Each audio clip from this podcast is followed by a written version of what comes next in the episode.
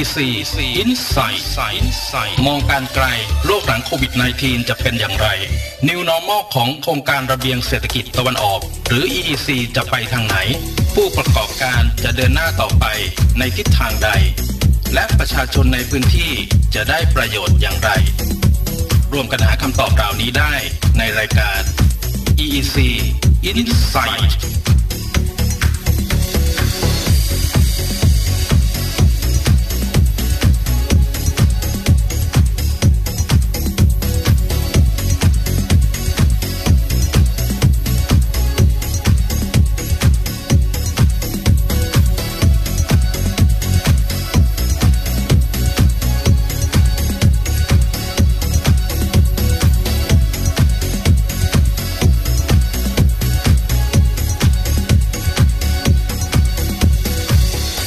วัสดีผู้ฟังค่ะ ขอต้อนรับเข้าสู่รายการ EC Insight นะคะ ประมาณกันยายนปีที่ผ่านมา เราก็ได้เห็นความร่วมมือที่ได้มีการจัดแถลงข่าวความร่วมมือเครือข่าย EEC Automation Park ที่มหาวิทยาลัยบุรพา ซึ่งในงานนั้นก็มีเหล่าผู้ทรงคุณวุฒิมาร่วมงานมากมาย โดยเฉพาะบุคคลที่เป็น key person หรือว่าคนสำคัญสำคัญ ของ EEC Automation Park เนี่ยมาร่วมงานนะคะ ซึ่งบทบาทของ EEC Automation Park ก็คือการเป็นศูนย์กลางในการบริหารจัดการและประสานงาน การพัฒนากำลังคน นวัตกรรมและการเรียนรู้ Robotics and Automation ในพื้นที่เขตพัฒนาพิเศษภาคตะวันออกหรือว่า EEC และบริหารนโยบาย โดยคณะกรรมการ EEC Automation Park Steering Committee นะคะที่ลงนามแต่งตั้ง โดยดร อภิชาติทองอยู่ ประธานคณะทำงาน EEC HDC EEC HDC ก็ย่อมาจาก Eastern Economic Corridor Human Development Center หรือว่าคณะทำงานประสานงานด้านการพัฒนาบุคลากร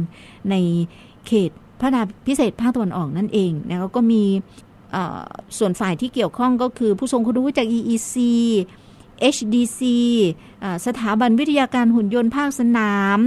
บริษัท Mitsubishi Electric Factory Automation ประเทศไทยจำกัด มหาวิทยาลัยบุรพา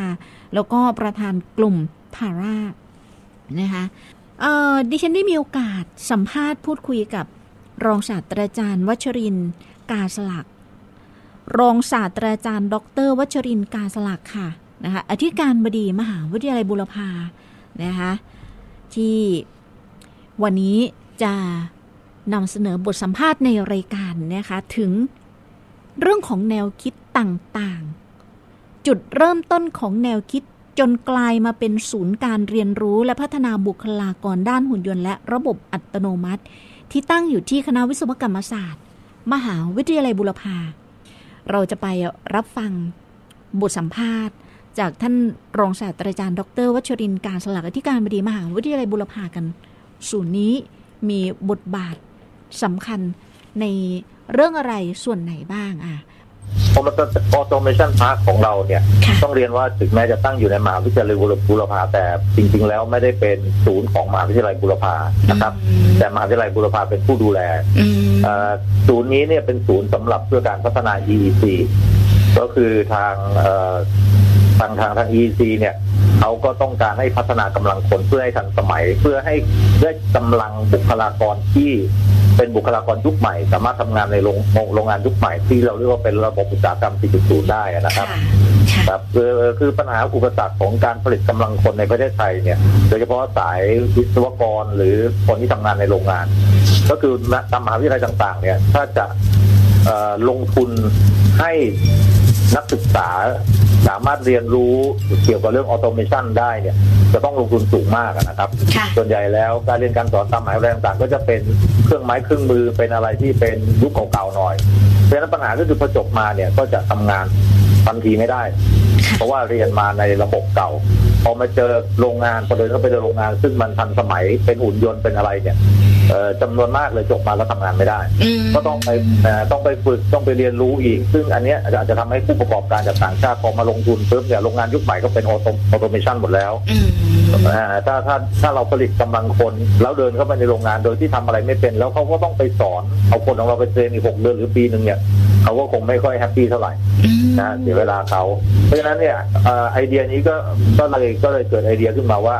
เออทำอย่างไรถึงจะให้เด็กรุ่นใหม่ ที่ประเทศไทยผลิตเนี่ยจบปุ๊บเดินเข้าโรงงานแล้วทำได้เลยนะฮะตอนนี้ถ้าจะไปลงทุนทำห้องแลบลักษณะเป็นเอ่อเป็นแบบจำลองของโรงงานที่ทันสมัยเนี่ยถ้าทุกมหาวิทยาลัยต่างคนต่างทำเนี่ยลองคิดดูว่ามันจะใช้เงินมหาศาลแค่ไหนถูกไหมอย่างอย่างอย่างที่มอบูเนี่ยเราลงทุนคาดว่าจะประมาณเบื้องต้นในประมาณร้อยล้าน ร้อยล้านบาทเนี่ยถ้าเกิดทุกมหาวิทยาลัยในเมืองไทยบอกทุกแห่งลงร้อยล้านบาทเนี่ยโอ้โหประเทศชาติจะเสียเงิน ผมว่าไม่รู้กี่พันล้านนะนะ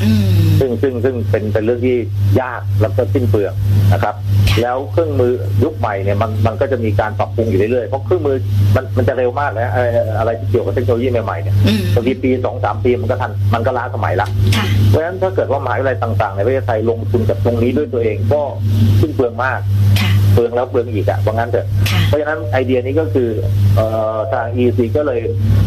ให้มีการตั้งเป็น Automation Park ขึ้นมาแห่งในในภาคตะวันออกเนี่ยที่ใดที่หนึ่งนะซึ่งมาลงที่มหาวิทยาลัยบุรพา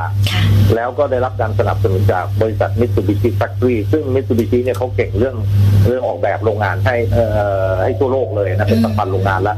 นะครับมิตซูบิชิเขาก็ใจดีเขาก็บริจาคเครื่องมือให้ บริจาคอุปกรณ์สำหรับการฝึก ในโรงงานยุคใหม่นะครับ พอพอมิตซูบิชิบริจาคให้ EEC ก็ support เงินมาทำสถานที่เบ็ดเสร็จแล้วเราก็จะได้ศูนย์ศูนย์หนึ่งซึ่งนักศึกษารุ่นใหม่ที่เรียนทางด้านพร้อมที่จะไปทำงานในโรงงานเนี่ย ก็จะมาฝึกที่นี่จริงๆใครมาก็ได้นะติดต่อมาประสานงานมาก็มาฝึกดังนั้นสิ่งที่เกิดขึ้นก็คือเราลงทุนที่เดียว แล้วนักศึกษานี่คือนักศึกษาทั้งหลายมาเรียน เรียนเสร็จ จบออกไป ก็เดินเข้าโรงงานปุ๊บก็จะรู้สึกว่า คุ้นเคยคุ้นชินกับสภาพโรงงานยุคใหม่นะครับ ไม่ใช่ไม่ใช่ว่าเดินเข้าไปแล้วงงๆอันนี้มันอะไรไม่เคยเจอมาก่อนในชีวิตนะครับเพราะฉะนั้นการการการการมาฝึกที่ Automation Park นี่ก็คือจะทำให้บัณฑิตของเราเนี่ยจบแล้วปุ๊บพร้อมที่จะทำงานนะครับ หรืออาจจะไปทำความคุ้นเคยกับเครื่องจักรของแต่ละโรงงานบ้างนิดหน่อยแต่เขาจะรู้จักชิ้นส่วนต่างๆ ว่าอ๋อไอ้ไอ้แขนหุ่นยนต์มันบังคับอย่างนี้ตรงนี้ทำอะไรเนี่ยคือพูดง่ายๆว่าไปก็ก็ก็เหมือนกับคนขับรถเป็นไปเจอรถคันใหม่แป๊บเดียวเดี๋ยวก็ขับต่อได้นะครับอ่าอันนี้นี่คือวัตถุประสงค์หลักเลยของการตั้ง Automation Park แล้วจะเป็นตัวที่ขับเคลื่อนให้ EEC ไปได้เร็วขึ้นนะครับครับค่ะณตอนนี้เนี่ยคือได้รับความร่วมมือกับบริษัท Mitsubishi Electric นะคะในอนาคตนี่จะมีบริษัทใหญ่ๆ เข้ามาร่วมมือกับทางมหาวิทยาลัยเพิ่มอีกไหมคะคาดว่าจะมีนะครับ คือพอมันเกิดขึ้นแล้วเนี่ยบริษัทต่างๆเห็นประโยชน์ เขาก็มาร่วมมือ แต่ทีนี้มิตซูบิชิเนี่ยเป็นเจ้าใหญ่เพราะว่าโรงงานต่างๆ ในเมืองไทยหรือทั่วโลกเนี่ยส่วนใหญ่แล้วมิตซูบิชิเขาเป็นคนเขาเป็นขาใหญ่อะนะในการที่จะออกแบบโรงงานให้เพราะฉะนั้นก็จะเก่งเรื่องนี้นะ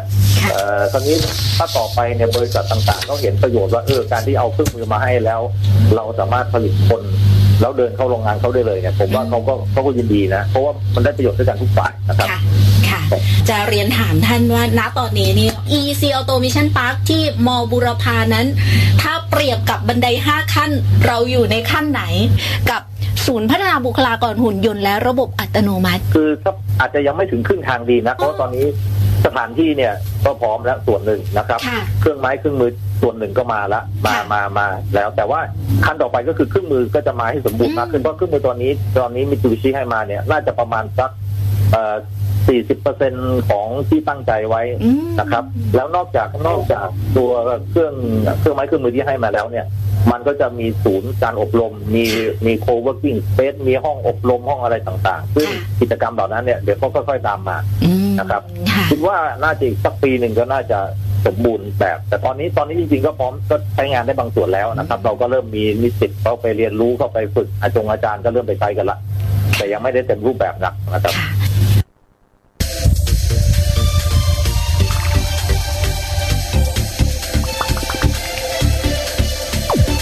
You are listening EEC Insight Insight ท่านรองศาสตราจารย์ ดรวัชรินการสลักที่การบดีมหาวิทยาลัยบุรพานะคะ ปฏิเสธไม่ได้ค่ะว่า ทุกวันนี้ระบบออโตเมชันหรือว่าระบบด้านหุ่นยนต์มีความสำคัญ ในฐานะด้านเทคโนโลยีนะคะที่จะเข้ามาช่วยยกระดับการผลิตในภาคอุตสาหกรรม เพราะเป็นการลดต้นทุน เพิ่มประสิทธิภาพในการผลิตเป็นอย่างมากทำให้ภาคอุตสาหกรรมและโรงงานนี้ต้องปรับเปลี่ยนระบบมาใช้เทคโนโลยีด้านนี้กันแล้วนะคะเนื่องจากบุคลากรด้านหุ่นยนต์เนี่ยเป็นอีกหนึ่งตัวจักรสำคัญที่จะขับเคลื่อนไปสู่ความสำเร็จได้เป็นอย่างดีนะคะแล้วก็หน้าที่ของ EEC Automation Park นี่ก็จะทำภารกิจตรงนี้นะคะ ซึ่งศูนย์นี้นะคะ EEC Automation Park ที่มหาวิทยาลัยบุรพาเนี่ยว่ากันว่า เป็นศูนย์ EC Automation Park ที่ดีที่สุดและทันสมัยที่สุดนะคะณปัจจุบันนี้รวมรวมกับที่มอบูเนี่ยมีสามแห่งแล้วนะคะ แต่ว่ากันว่าที่มอบูเนี่ยทันสมัยที่สุดนะคะ ซึ่ง EC Automation Park นะคะก็จะมีภารกิจอยู่ 3 ด้านนะคะ ด้านแรกก็คือเรื่องของอ learning center หรือว่าศูนย์การเรียนรู้ ด้านที่ 2 ก็คือ training center หรือว่าศูนย์ฝึกอบรม และด้านที่3เนี่ยนะเป็นเรื่องของอการเป็นหน่วยงานประสานความร่วมมือกับเครือข่ายนะคะ collaboration นะคะซึ่งศูนย์การเรียนรู้หรือว่า learning center ก็จะประกอบไปด้วยชุดสาธิตระบบอัตโนมัติการผลิตจากบริษัท Mitsubishi Electric Factory Automation ประเทศไทยจำกัด นะเป็นการจำลองระบบสายการผลิต ที่ผสมผสานการนำเทคโนโลยี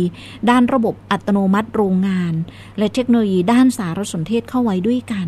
ซึ่งก็จะเป็นต้นแบบให้กับโรงงานอุตสาหกรรมนะคะโดยแสดงให้เห็นถึงความสามารถในการนำข้อมูลที่หลากหลายมาผสมผสานกัน เพื่อเป็นการวางแผนการผลิต การซ่อมบำรุงเครื่องจักรและการบริหารจัดการ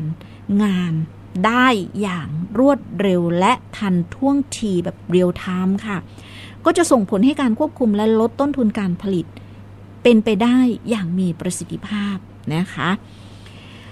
ออนอกจากนี้ก็ยังมีส่วนของพื้นที่ที่เรียกว่า co-working space นะคะ co-working space ก็คือเป็นพื้นที่สาธารณะที่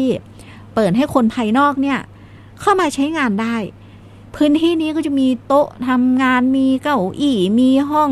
ประชุมมีระบบอินเทอร์เน็ตนู่นนั่นนี่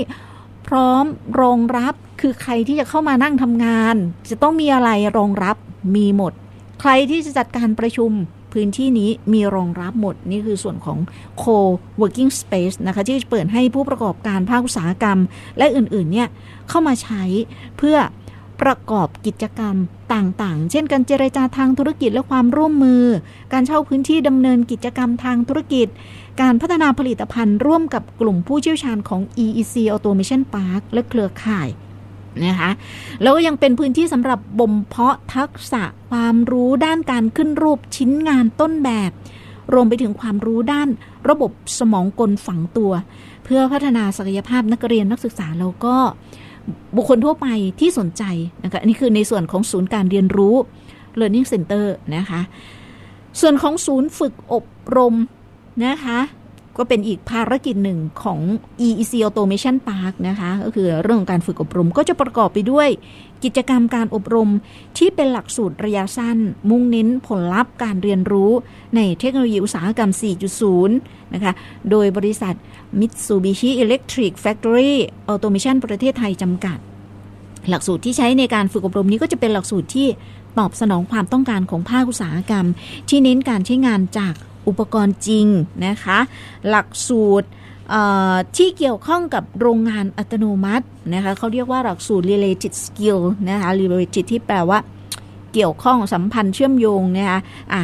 ก็จะเป็นหลักสูตรที่มันเกี่ยวข้องกับโรงงานอัตโนมัติ อย่างเช่นการออกแบบเครื่องจักรการลดของเสียใน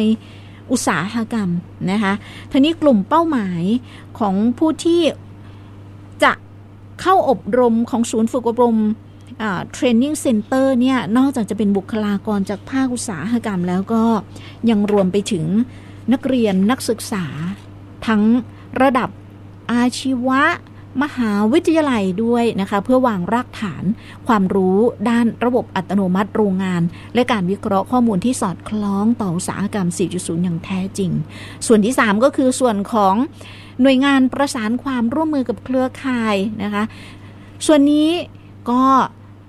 จะเป็นเรื่องของการร่วมกันจัดกิจกรรมเรียนรู้ที่เกี่ยวข้องกับอุตสาหกรรม 4.0 การจัดคอร์ส ฝึกอบรมร่วมกัน การแลกเปลี่ยนชุดอุปกรณ์และเครื่องมือ การแลกเปลี่ยนวิทยากรนะคะเทรนเนอร์นะคะการสร้างงานวิจัย งานนวัตกรรมแล้วก็เป็นการสร้างศูนย์กลางข้อมูล Data Center นะคะด้านระบบอัตโนมัติ และหุ่นยนต์ในพื้นที่ EEC นี่คือภารกิจ 3 ด้านของ EEC Automation Park นะคะศูนย์การเรียนรู้ ศูนย์ฝึกอบรม และหน่วยงานประสานความร่วมมือกับเครือข่ายนะคะ วันนี้หมดเวลาของรายการ EC Insight ดิฉันยุพพันธ์ค่ะ สวัสดีค่ะ